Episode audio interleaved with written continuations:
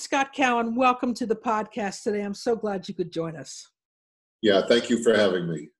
You know, you wrote a, a really funny named book, but interesting book about how how you looked at intercollegiate athletics in your time at Tulane. You called it Winnebagos on Wednesdays, and you had a specific chapter that talks about the tail wagging the dog, and that being athletics. Tell us about your observations that you had about this in your book. Yeah, I think what's happened over the last several decades is that uh, intercollegiate athletics, especially at the highest level, uh, and I'm really focused on FBS football, also focused on, on men's uh, uh basketball. Um, I think at the highest level, it is interesting. Uh, it has become, if you will, almost the most visible part of many universities. And with that visibility has become a lot of risk for the institutions and uh, a lot of finances involved in it. So I remember when I became a university president, someone said to me, Well, what you don't want is big time athletics. And I said, Why? They said, Well, because of the investment you have to put into it, most institutions do. And secondly, because of the profile of it. And I have certainly found that. If you looked and made a list of all the uh, articles that have been written about various scandals in higher education, a good percentage of them have to deal with intercollegiate athletics. If you look at the number of institutions in America that are losing money in intercollegiate athletics, it's, it's staggering. As you probably know, even of the, you know, what we call the FBS or the, the used to be the Division 1A, there may be in any particular year only a dozen universities that are actually making money. Right. So what I is because of its visibility, because of the financial commitment you're making to it, because of the reputational risk, it really is the tail wagging the dog. Yeah. Um, I also feel that way about medical schools, but right now we're focused on athletics. That's really true. That's really true. So, one of the things that you talked about was the issues involving African Americans on campuses in general and their predominance in athletics in particular. On primarily white college campuses, African American students are often identified as athletes, even though there are many who come to those campuses who aren't. How can higher education help to minimize these perceptions on campus? Well, first of all, we, we should be diversifying our general student bodies beyond just having uh, athletics and African American athletics. And that's happening more and more in our college campuses, uh, quite honestly. I think the second thing we do is there's a perception, uh, regardless of your color, that if you're in athletics, somehow uh, you are taking in uh, an easier course of studies and you're getting benefits that nobody else is getting. And the fact of the matter is, in some institutions, that's correct. So, one of the things we ought to make sure that we're doing for all our students, in particular uh, athletic students, is, is to make sure they're taking a bona fide degree, a bona fide curriculum um, so that we don't have the issues we've had in certain institutions like North Carolina not too long ago and others that you and I could name. So my view, first of all, is is is uh, if we have diversified campuses and there's more people of color, the distinction then that most of them are athletics begins to dissipate anyway. It seems to be much larger because they seem to be more in intercollegiate athletics than they are in the general student body. So my solution is we have to have uh, quite honestly, more diversity of all kinds of our institutions. Once that happens, they don't, they won't look like outliers anymore. The interesting thing that I've been very pleased with at Tulane, at least during my years, and I think it's true today, and I used to tell everybody, the African American athletes performed equal to or not better than their well their white counterparts. So in terms of their academic uh, accomplishment, at least at Tulane, it, it was always very good and and they were taking I know very bona fide classes and programs, and I think that should be that way in every institution, but I don't think it's quite that way in every institution. What do you say? Uh, I'll go down a little bit deeper on this topic about institutions that prior, prioritize athletic ability over academic ability just to win games. Well, that's that's the the way of life today, right? Um, but you know what? It's not unlike what we do in some other fields. So if you're taking someone into the arts, many times we'll take people who have demonstrated talent over those that don't. So in that way, athletics is very similar to others that are not in athletics, but are in fields that, quite honestly, they compete for a place based on the experience they've had and their ability in a particular area. And I think about that in the arts probably more than any other. whether it be music or, or uh, the visual arts. So uh, then we have the issue once ath- athletes uh, get on campus, they, they tend to cluster in certain academic majors. Um, and some of that is a time, a schedule issue more than anything else. What are your thoughts about that? Well, they do tend to cluster, and I don't mind that they're clustering all, as, as long as the areas they're clustering in are bona fide degrees and programs. Um, that's fine. If they want to go there, what, who are we to dictate where they should go and not go? Any student can do that. My, my issue is to make sure that they are getting a great education. You know, I used to say all the time to athletes, you make a decision where you go to college, it's a 40 year decision. It's not a four year decision, right? You, you know, very few of you are going to go on to play professionally or make money out of athletics. It's your degree.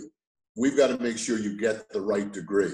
So, as I said, I don't care where they land in the institution in terms of their academic interest as long as where they're landing, there is rigorous curriculum and programs for them to take, and they're not taking some gut courses just to get through. Yeah, I think that's really important. That's what we're promising. That's what we need to deliver. Absolutely. Um, so we hear a lot about the phrase collegiate model uh, in, in, NCAA athletics. Mark Emmert uses that term quite a bit. Yeah. Why are colleges so tied to that concept if it's seen as rife with contradictions in actual practice? Well, I think it just sounds so good, doesn't it? You know that we have collegiate model. I mean, and but but let's be honest. I think the vast amount of issues with intercollegiate athletics is not in Division Three. It really goes to FBS football for the most part, and it goes to men's basketball. If you look at all the other sports, the Olympic sports and so on, I don't think there's a lot of angst. There's some, but not that much angst. It is we've gotten so out of proportion with visibility and the financial support uh, that comes with you know big time football and men's basketball. I think that's where it is. And we all, you know, I think everybody had this notion that boy, we have to keep the collegiate model. That's the way it all started. But the reality is, in those two areas, we don't have it anymore for the most part. And when it's all said and done with reform, I think it's going to demonstrate even more that that's not the collegiate model. It's some other new model. I don't know what the word will be. It probably won't be strictly professional. There'll be something between professional and collegiate uh, that we might be able to call it. Yeah, I think that's where we've been hesitant to head, but in this changing dynamic of the digital media landscape, the social media landscape, what athletes bring to the table is their whole selves, and they have many interests and um, and uh, strengths that they can bring, whether it's marketing themselves on social media or bringing a large fan base along with them as they moved up through the ranks. And colleges have to be willing to embrace that. Yeah, absolutely. But you know, one of the analogies is listen, if, if you're a, music major, all right, and let's say you sing uh, and you do it in college, you are allowed to go out and, sing professionally at the same time and get money. I right. Mean, uh, um, so why can they do it and athletes can't? Now there are some differences between those two uh, comparisons I've made, but there's also some similarities. So I think we have to come to terms with you know name and uh, image uh, likeness, uh, and we will. I mean, everybody's working on it right now. Something will come of that. Right, right. So you alluded a little bit to a changing governance model. Do you have a sense right now what governance model might work best for college athletics? Uh, I don't. Uh, the honest is, I don't. I don't think the NCAA as it exists or the CFP are the right ones. Yeah. But if you said what's the right model right now, I would say I, I don't have an answer. All I know is those systems haven't worked. They've just exacerbated the problems. Yeah, yeah. Uh, the NCAA is is really a, lot controlled by the Power Five conferences. Um, yet there's lots of other schools there, and it's once again driven by men's basketball and football. Um, you know, the college playoff series is outside of the NCAA, and there's issues with that. Um, so I don't have the solution, but I know there's a problem, and a lot of people are working on it right now to figure out, okay, what are the alternative structures? Maybe it is that the Power Five goes off in their own direction and does whatever they do, and they can call it the professional league if they want. Uh, and that might bring some rationality. So I think what we're going to see over the next really year or two years is everybody trying to figure out, okay, we're a little dismayed, um, maybe we're more than a little dismayed about the current structure, but what are the alternatives? Um, yeah. And I, I think we're going to see a lot of discussion and writing on that topic. Yeah, I, I agree. So, one of the things that I look at in my research is where else can higher education look for assistance in trying to manage this uh, governance issue that we have in college athletics? And I've started asking folks about the American Council on Education and the Association of Governing Boards. And for folks who don't know what they are, ACE has been a long-standing organization that has really been the uh, in my definition the government liaison between higher education and and the federal government and sometimes state governments and the association for governing boards uh, provides direction and and um, management for trustees what kinds of roles if any do you think they should play in oversight you know they have tried listen agb has tried uh, they've issued, at least on two occasions over the last 20 years, maybe more, uh, you know, guidance to board members about how they think about intercollegiate athletics, and it's had very little impact. Yeah. Uh, the same thing with ACE, and it's not that they're either one of them. they're very good organizations, but uh, intercollegiate athletics is a really strange thing in higher ed, as you know. And I think the, the issue has to be, quite honestly, is the boards of the universities if there's been groups that have been neglectful in my in my view, it's been the boards. Yeah, yeah. Uh, you know, uh, and uh, we've seen this over and over again, where you have uh, uh, either the boards neglect overseeing athletics the way they should, or they're afraid to take it on because if you're a board member and you say, "Oh my gosh, I don't think we're doing this right in athletics," you're likely to be shunned and you're likely to have a hard life because boy, everybody likes athletics. Right. My big concern is is how can we get the boards to really focus much more on this topic? And I don't think many university presidents want their boards to get involved. Hmm. And that's a shame. And I think the boards ought to be more involved. Whether AGB can do that, uh, once again, I think they've tried. Uh, and I was on one of their study groups not too long ago, a few years ago, about you know new guidance, and I, I don't know that it made much difference. Yeah. So I think unless the boards themselves realize that they're equally culpable in the issues that occur, then I, it's going to be tough to get anybody else involved. They just don't want to touch it. And it also seems like from state to state, how boards get um, uh, selected it varies wild, wildly. I was talking to a regent uh, from uh, Colorado, and they're actually elected out of their home district. So they have Democratic representatives, Republican. They're not appointed, but they're elected. Yeah, and you have a big difference between the publics and the privates, right? Right. The publics many times are political appointments, and and quite honestly, those political appointments tend to just inherently like athletics and will do whatever, or just not do anything and let the president and the AD do it all. Um, the private institutions are a little different, but even with the private institutions, um, you know, you can easily be um, really shunned in a board by standing up and saying, uh, you know what, we have a problem with intercollegiate athletics here, let's change it.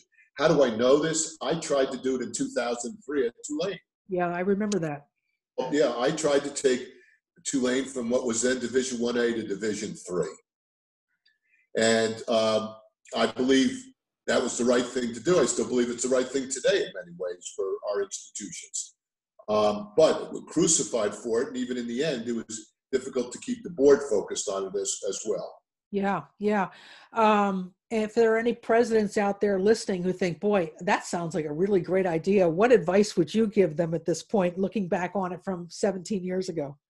Yeah, what I what I would say is, is first of all, uh, you better find a place that you can go hide in, because people will be looking for you and not in a pleasant way. and the second is, even if you do your homework, and I suspect they would, you know, if you don't have that board solidly, you know, uh, behind you, it's going to be very, very difficult. It really, really is. Because um, athletics, you know, has a lot of emotion to it. You know, you, you know where the word uh, fan comes from, fanatics. I mean, that's where it comes from, and that that can make people uh, not want to look at the facts and to be irrational sometimes when they think about athletics.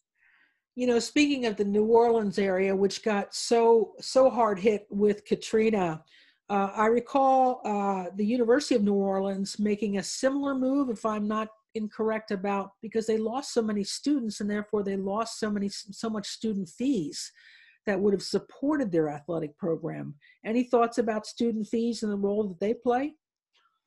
Well, um, they're obviously important. Um, the students are supporting it.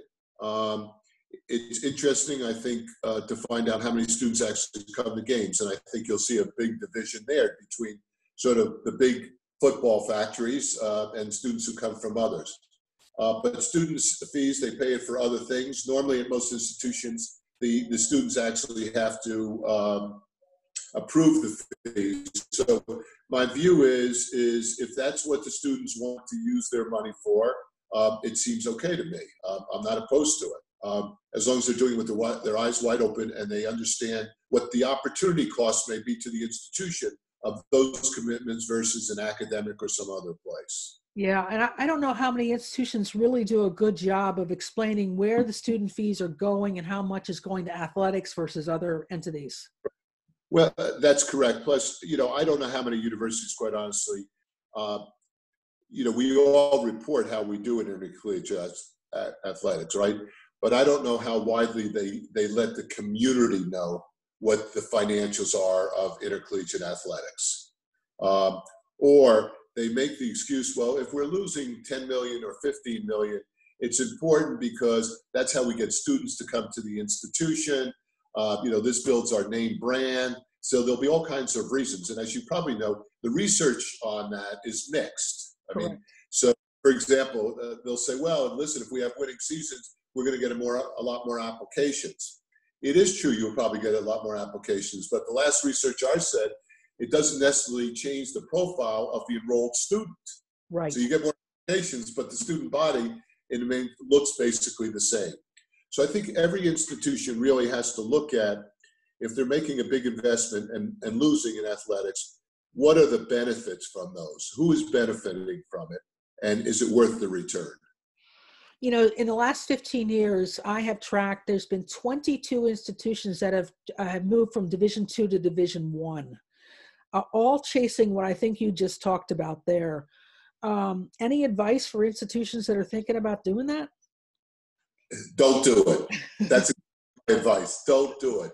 I, I, I know I saw the same data that you've seen, and I just had to laugh and say the last thing I would ever do is upgrade yeah. my uh, now, I think what happens is if they're in, you know, in that middle ground, that they're not Division Three and they're not Division One A or what used to be One A, you know, then they're sort of in that they're in a really awkward place, right? Because they don't really get any revenue other than people coming to the games. They still have the cost. So you either get yourself down to a more reasonable level like Division Three, or you go all the way. And I think they figured, well, we're not going to go to Division Three. Let's go up where maybe we can get some money through conferences, uh, through more people coming, you know, uh, to our games. Um, but I doubt that any of them have been successful financially on it, and maybe not even athletically on it. Yeah, uh, that's my suspicion as well. I'm actually doing some research on that right now. Yeah, that's an interesting topic to look at. Absolutely. Yeah.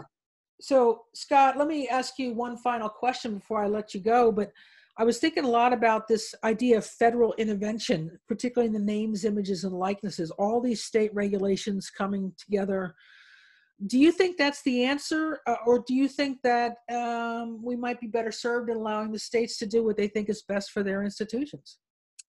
You know it's, it's funny you asked me that question. If you had asked me that question three or four years ago i'd say the worst thing is is is to get you know the states and the federal government involved in this. Um, you know if they have to start regulating us then we're in big trouble. But here's the fact is we've had a difficult time regulating ourselves we really have and for the first time in my life, I, uh, you know, I believe if it takes the states and the federal government to intervene so that maybe we get our act together ourselves, then so be it. Because something's got to change. This is not a this is not a sustainable uh, situation uh, in intercollegiate. And once again, I want to focus primarily on FBS football, and I want to focus on men's basketball. I don't want to put aspersions on track and field. They have their own little issues, but you know there's a big difference. Yeah. And the focus has to be on there. So Uh, what I would like is that we had we, the NCAA, the colleges and universities, the conferences, the accreditors, that we could figure out a way to do it ourselves. But apparently, we've not been able to do that, and therefore, uh, it's inevitable now that the states and/or the federal government will get involved in it, and and of course the courts. The courts will have a big impact on this, and it, it's a shame it came to that, but uh, we have nobody to blame other than ourselves that it came that way. Yeah, yeah. I I wonder, and and this is something that I will further research, but how much um, of a firewall we can put around athletics with regard to federal and or state intervention because i know there's always been concerns like for academic medical centers and other pieces of the higher education ecosystem that if we ask them to come in for this are we opening up the doors to more federal regulation intervention any thoughts on that well first of all i think you're right um, and you know what's very interesting and uh, and very sad for me. You know, when I got into the academy 40 years ago, 45 years ago, higher education, the sector was revered in the United States. I mean, it really was. If you ask people, you know, who did you trust the most? A lot of people would say higher education professors and so on. That has dramatically changed in the last 45 years. The cynicism now around higher education is, is, is, is palpable. I mean, it really is very frightening to see that. And a lot of it is self inflicted you know, with tuition rates going up as much as they have, the competitiveness to get into institutions, you name it.